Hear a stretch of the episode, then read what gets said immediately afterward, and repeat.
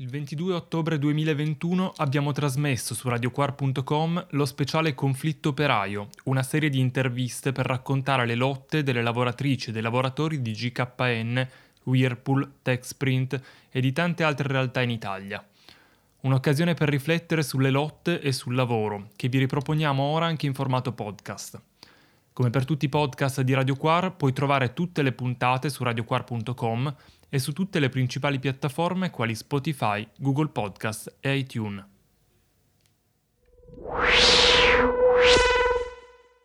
Ciao a tutti e a tutti, ai microfoni di Radio Quar per lo speciale che stiamo dedicando al mondo delle lotte operaie e al lavoro sempre più in crisi, diamo il benvenuto a Bruno Settis.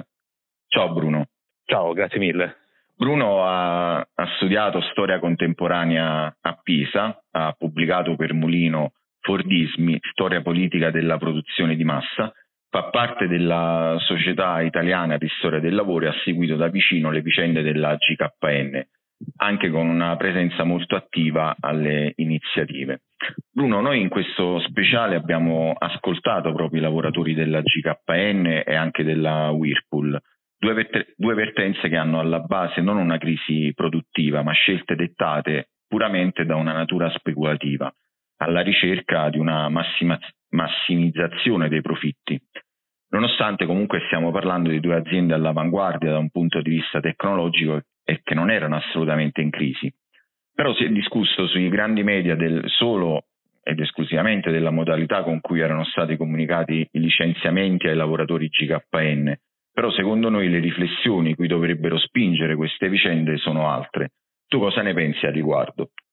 Ecco, mi trovi perfettamente d'accordo, ehm, nel senso che eh, ciò che ha fatto scalpore in primo luogo è stata la modalità del licenziamento, il met- messaggino su WhatsApp, eccetera, qualcosa che è stato sicuramente eh, brutale e ehm, e in, sé, anche da condannare, ma senza eh, perderci troppo tempo e soprattutto senza lasciare questo distogliere l'attenzione da, da, aspetti più importanti. La dimostrazione di questo è banalmente il fatto che la modalità del licenziamento è stata di per sé condannata anche da Carlo Bonomi di Confindustria. Eh, la, il commento di, di Bonomi a questa vicenda è stato varie volte che non si dovrebbe licenziare su WhatsApp, però le eh, decisioni dell'azienda eh, devono preservare il loro assoluto margine di libertà. E insomma, non è il caso di metterlo semplicemente sul piano delle buone maniere. Qui, eh, siamo, qui quello che interessa fare è andare a sindacare, a vedere nel dettaglio cosa è stata la decisione, perché è stata e quali sono stati i suoi margini di libertà, cioè esattamente andare a, tra virgolette, interferire dentro quella sfera di libertà e arbitrio dell'impresa che invece Bonomi vorrebbe lasciare eh, sostanzialmente intatta. Eh, e qui ci sono, eh, entrano in gioco gli aspetti che hai, che hai già arrivato nella tua domanda, ovvero che si tratta in molti casi di imprese che non soffrono una crisi okay? e di conseguenza si va a cercare non tanto una via di fuga da una situazione più o meno disastrata, bensì semplicemente condizioni più vantaggiose, spesso dopo aver predato i finanziamenti pubblici italiani e, ed, ed europei, e eh, per andare a farlo magari da, da, da, qualche altra parte. E questa è una dinamica, eh, una dinamica diversa. Ovviamente il, la questione può allargarsi ancora di più, cioè non riguardare solo le singole vertenze, per quanto grandi, per quanto importanti e per quanto sintomatiche, ma è qualcosa che va a interrogare tutto il sistema delle relazioni industriali italiane, la sua eh, fragilità del momento, eh, almeno io parlerei di fragilità piuttosto che di rigidità, come invece ama fare Confindustria, e ehm, più, ancora più ampiamente, se vogliamo, la struttura economica italiana e le responsabilità della politica rispetto ad esso, della politica economica. La vertenza GKN, come altre, eh, parlato di Whirlpool, ma si potrebbero fare anche altri nomi, hanno chiamato in causa eh, la concezioni ampie di, eh, delle, relazioni, delle, relazioni, industriali e hanno chiamato in causa la politica economica o meglio la sua, la sua parziale assenza. Questo chiamare in causa è stato in parte diretto, automatico, ma in parte anche merito della eh, lotta che è, stata, che è stata messa in campo, senza dubbio. Senti Bruno, nel tuo libro Fordismi parli della necessità di rilanciare il conflitto. Bastano le vicende GKN, Whirlpool o della Techsprint per dire che c'è una nuova stagione di un uh, protagonismo uh, di lotte di operai e di operaie che si contraddistinguono anche sul piano della capacità di comunicare e abbiamo visto di costruire uh, reti tra loro. Ecco, ehm, io, io, direi questo, quello che riusciamo a vedere in questo uh, genere di mobilitazioni è senz'altro una consapevolezza, una grande lucidità politica come non si vedeva da tanto tempo, ma anche una capacità di, tra virgolette, bucare lo schermo o comunque riuscire a far presa sull'opinione pubblica uh, in modi a cui non eravamo, non eravamo più abituati, anzi alcuni uh, di, di, noi della nostra età non c'erano davvero, non, non c'erano davvero ab- abituati. Direi, eh, di, direi, di conseguenza che è, eh, può essere l'inizio di qualcosa di, di davvero importante da, da, questo punto di vista, anche per la sua capacità di mettere in campo non solo una eh, lotta molto sul pezzo a partire da, dalla, dalla, singola avvertenza, ma anche quella capacità di visione d'insieme di cui, ehm, di cui si parlava anche prima, ovvero di chiamare in causa direttamente tutto il sistema delle relazioni industriali e le responsabilità della politica e, de- e della politica economica. Eh, va detto che per l'appunto in questa visibilità ha contribuito in primo luogo lo scandalo della, del licenziamento su WhatsApp e con tutti i limiti che diciamo prima, però quei limiti iniziali un po' eh, che, che cercavano principalmente di stimolare eh, compassione nel lettore, ecco quei limiti iniziali sono stati immediatamente valicati e poi rotti ed è chiaro che sono troppo stretti per definire quello, cui, quello che stiamo vivendo adesso. È in gioco qualcosa di più, di, di più, ampio con una significativa presa di parola da parte dei lavoratori direttamente coinvolti. Okay? Questa è eh, anche questo definirei come protagonismo, cioè non solo la visibilità che riescono a conquistarsi nella, nei, nei, media, che anzi su questo sono stati spesso reticenti e a volte anche eh, eh, disonesti, ma, ehm, ma, il fatto che eh, emerge qui una presa di parola diretta e priva di subalternità culturale rispetto agli interlocutori. No, quello che ti stavo dicendo, eh, ti ho interrotto, anzi scusami, è che eh, parlando con eh, Dario, lui ci diceva che non solo stanno cercando di costruire una rete Uh, con, altre, con, le altre lotte operaie, ma bensì anche con i movimenti studenteschi, perché è importante chiamare uh, alla lotta anche altri.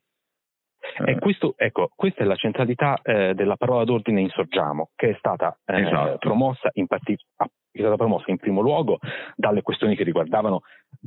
la forza lavoro della GKN e le iniziative gestite dal collettivo di fabbrica, eccetera. Ma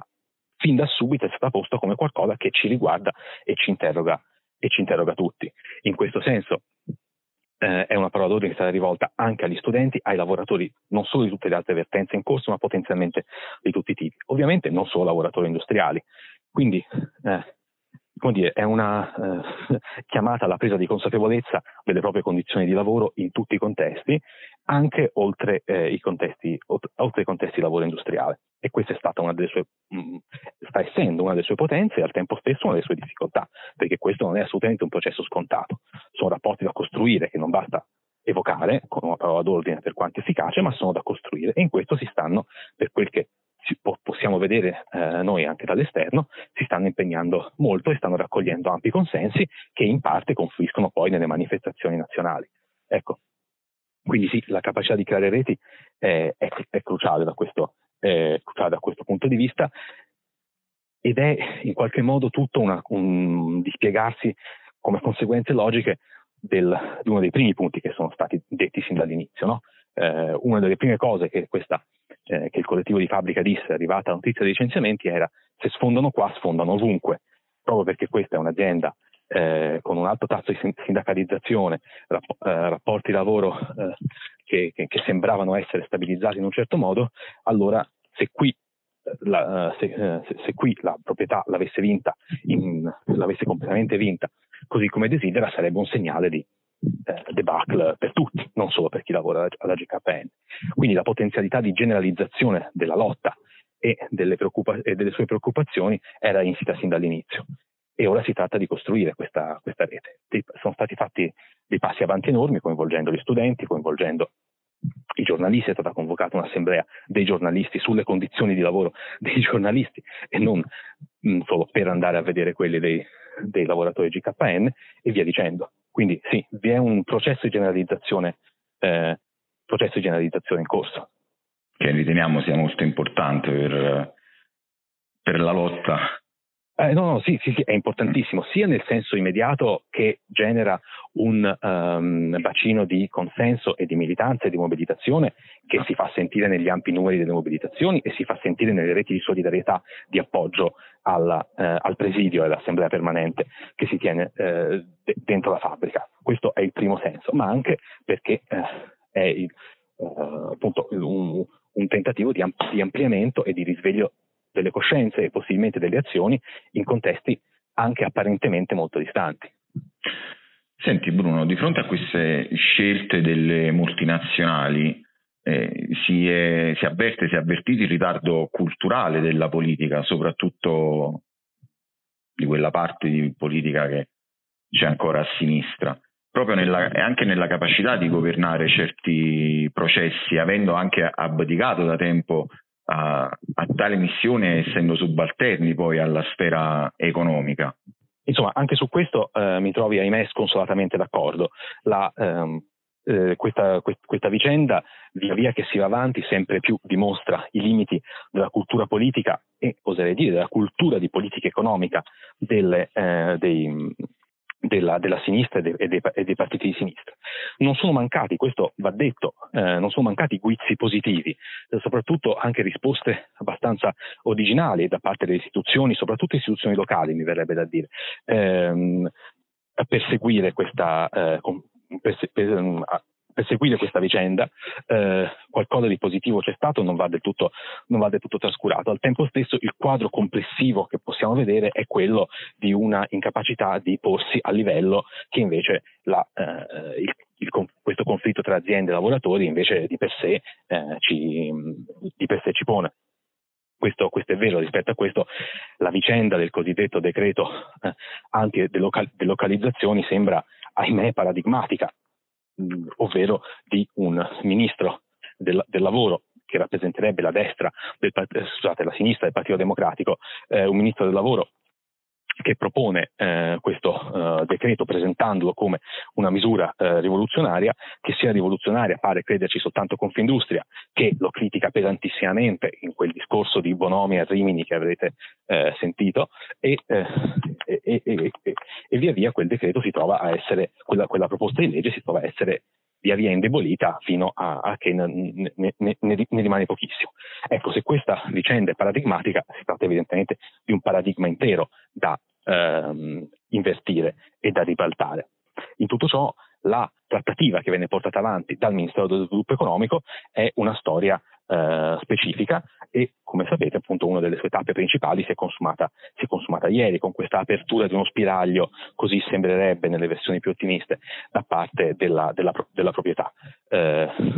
invece c'è più scetticismo, se ho ben capito, da parte del collettivo di fabbrica GKN. Ma ecco, ovviamente il punto è soprattutto che questa stessa trattativa, per quanto poss- possiamo ehm, sperare nella buona volontà del vice ministro Todde, non tanto in quella del ministro ovviamente, ma ecco questa trattativa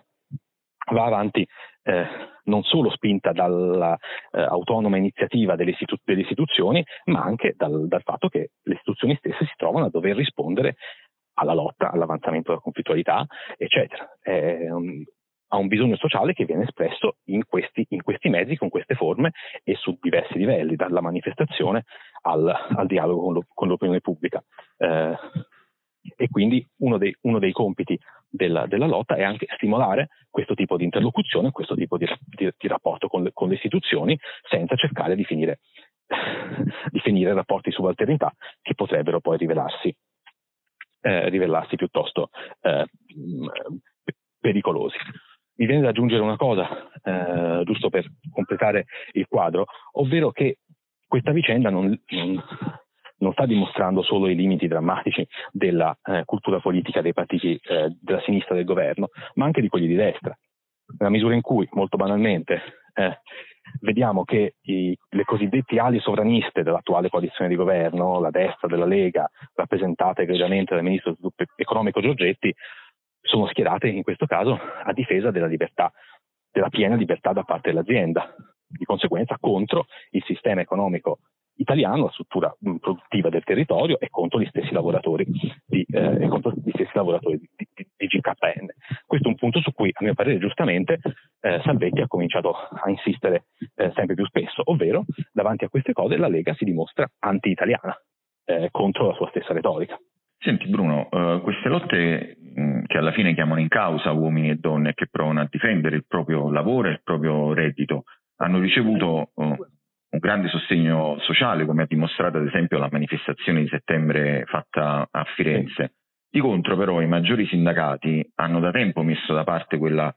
conflittualità che tu richiami come necessaria in una cornice generale e rischiano di, di rimanere eh, allora solo esperienze locali, isolate, legate ad esempio a quel sito produttivo, nonostante questo sia eh, disvelatrice di queste pratiche di rapina che porta avanti il capitale a danno non solo dei lavoratori e delle lavoratrici, ma anche ad esempio dei territori stessi.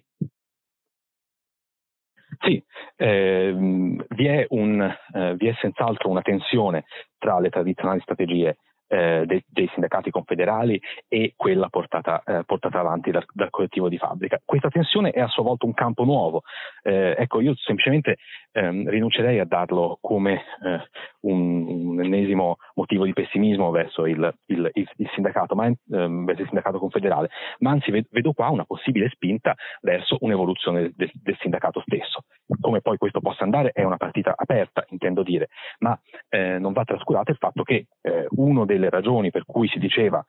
sin da luglio se sfondano qua sfondano ovunque è precisamente il fatto che si trattava di una fabbrica altamente sindacalizzata con una fortissima maggioranza, quasi totalità di maggioranza FIOM, opposizione FIOM, quindi mm. la um,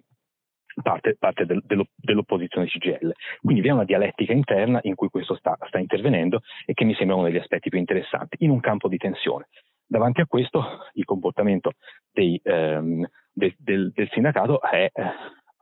articolato eh, e in parte ha portato, avanti, ha portato, a risultati provvisori ma senza dubbio importanti come quello della eh, sentenza del, tribun- del, Tribunale di Firenze che partiva per l'appunto da un, ric- da un ricorso fatto da, da, dalla FIOM locale, d'altra parte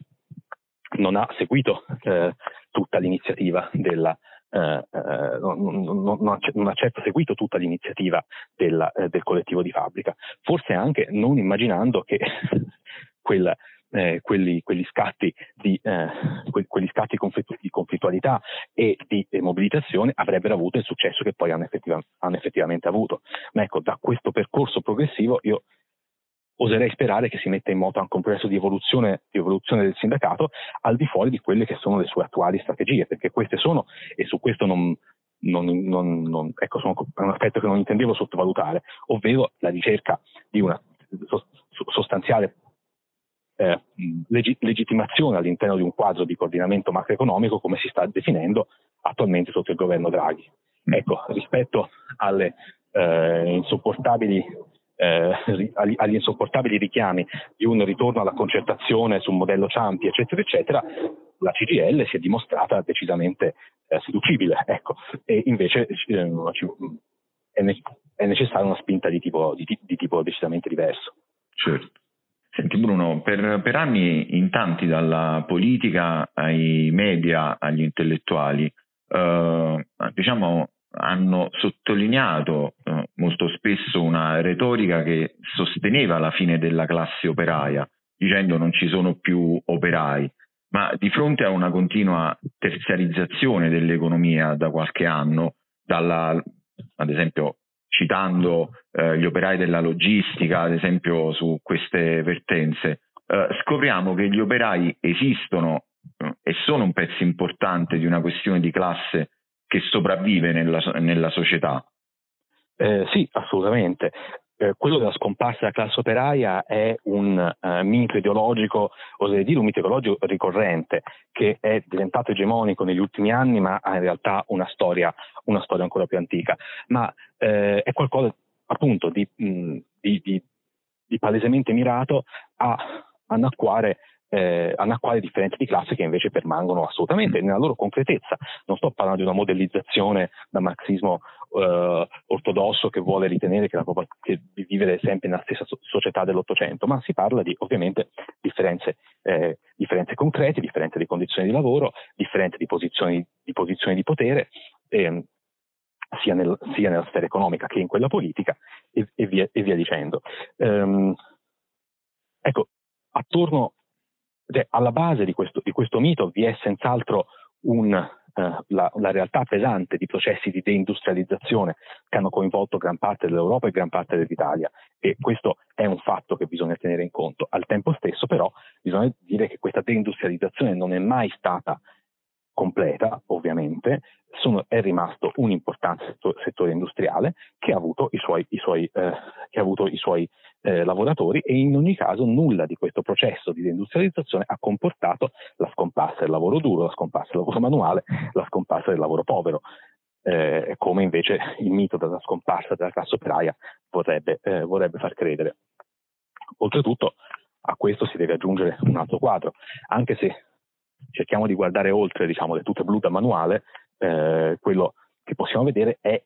una eh, tipologia di condizioni di lavoro nei settori più diversi, dalla logistica agli ospedali, tutte cose che vengono rubricate sotto il terziario, ma di fatto eh, ehm, eh, configurano condizioni lavorative e salariali assimilabili. Spesso non con la tradizione di lotte che gli dà diritti sindacali equiparabili a quelli che sono invece nel settore eh, nel settore manifatturiero. Ma ecco, abbiamo una questione di classe amplissima che, eh, eh, eh, che, che, che riguarda un'amplissima parte della popolazione. Mi verrebbe da dire che il problema di questo mito della scomparsa classe operaia non è tanto quando ci casca una mitica opinione pubblica, ma quando ci cascano i suoi stessi membri che non si riescono più a riconoscere come tali perché, eh, perché eh, non riconoscono le, pro- le, proprie condizioni come parte, eh, come parte di, di, di quel quadro, che, che a, a, prima vista appare consolatorio, ma di fatto è una cosa che ovviamente li indebolisce moltissimo eh, da, da, da, da, tutti questi punti di vista. Eh, ma è così che è fatta l'egemonia del resto, certo. nel, nel, far credere, nel, far credere, queste cose anche a chi dovrebbe in teoria eh, beneficiare di, di una presa di coscienza. Senti, eh, siamo arrivati all'ultima domanda. E alcune misure allo studio per la risoluzione delle vertenze citate sono soprattutto eh, difensive e palesano l'incapacità anche a livello europeo di armonizzare la legislazione. E infatti anche l'altra retorica, quella dell'Unione Europea che si fa la guerra dentro i propri confini e come tu ad esempio prima hai citato, soprattutto non si affronta in nessun modo il problema delle delocalizzazioni. Sì, ecco, eh, questo è un punto eh, assolutamente centrale eh, che si può prendere da, da, da, si può afferrare da diversi punti di vista, per così dire. Eh, uno di questi ovviamente è quello stesso della lotta, cioè il fatto che eh, eh, sin dall'inizio eh, il collettivo di, di, fabbrica GKN si è messo una prospettiva non solo di, di, coordinarsi con i lavoratori di Firenze o altre vertenze in Italia, ma anche con eh, altre sedi della stessa azienda ovviamente un'azienda multinazionale e quindi riconoscere il proprio futuro in quello che era successo in altre, in altre sedi e connettersi con, con, con, altri gruppi di lavoratori che sapevano che, che, che, che, stanno capendo che cosa l'azienda vuole fare di loro sostanzialmente. E quindi vi è un possibile ancora diciamo internazionalismo da questo punto di vista, un interna- internazionalismo concreto oltre che eh, ideale, intendo dire. Però ecco, forse varrebbe la pena rilevare come l'armonizzazione sia sempre un'arma a doppio taglio, eh, l'armonizzazione delle politiche europee, intendo dire ovvero che si rischia sempre di guadagnarci qualcosa ma perderci qualcos'altro. Eh, mi riferisco sostanzialmente a questo. Eh, eh, L'Unione Europea, la Commissione Europea nello specifico, ha in corso programmi di armonizzazione delle relazioni industriali, dei sistemi di relazioni industriali, che vanno sotto l'egida del dialogo sociale. Ecco, rispetto a molte eh, tradizioni sindacali e molti sistemi di diritto del lavoro nazionali, eh, questo potrebbe portare dei vantaggi, ma rispetto a molti altri invece potrebbe apparire come un grave indebolimento. Ecco, la cornice del dialogo sociale eh, richiama le, gli aspetti più eh, sociali, cattolico-sociali della tradizione europeista, eh, mh, richiama il piano dell'OR e, e, via dicendo, però ovviamente è una spinta del tutto anti-conflittuale, eh, anticonflittualità ma non c'è solo cose più e cose meno conflittuali, ci sono anche effettivamente tradizioni diverse che non possono essere omologate a mio parere. Penso, per fare l'esempio più grande, penso a eh, banalmente la Mitbestimmung che fa parte, fa parte cruciale del eh, sistema di creazione industriali tedesco da ormai eh, molti, molti, decenni e non può essere, eh, non può essere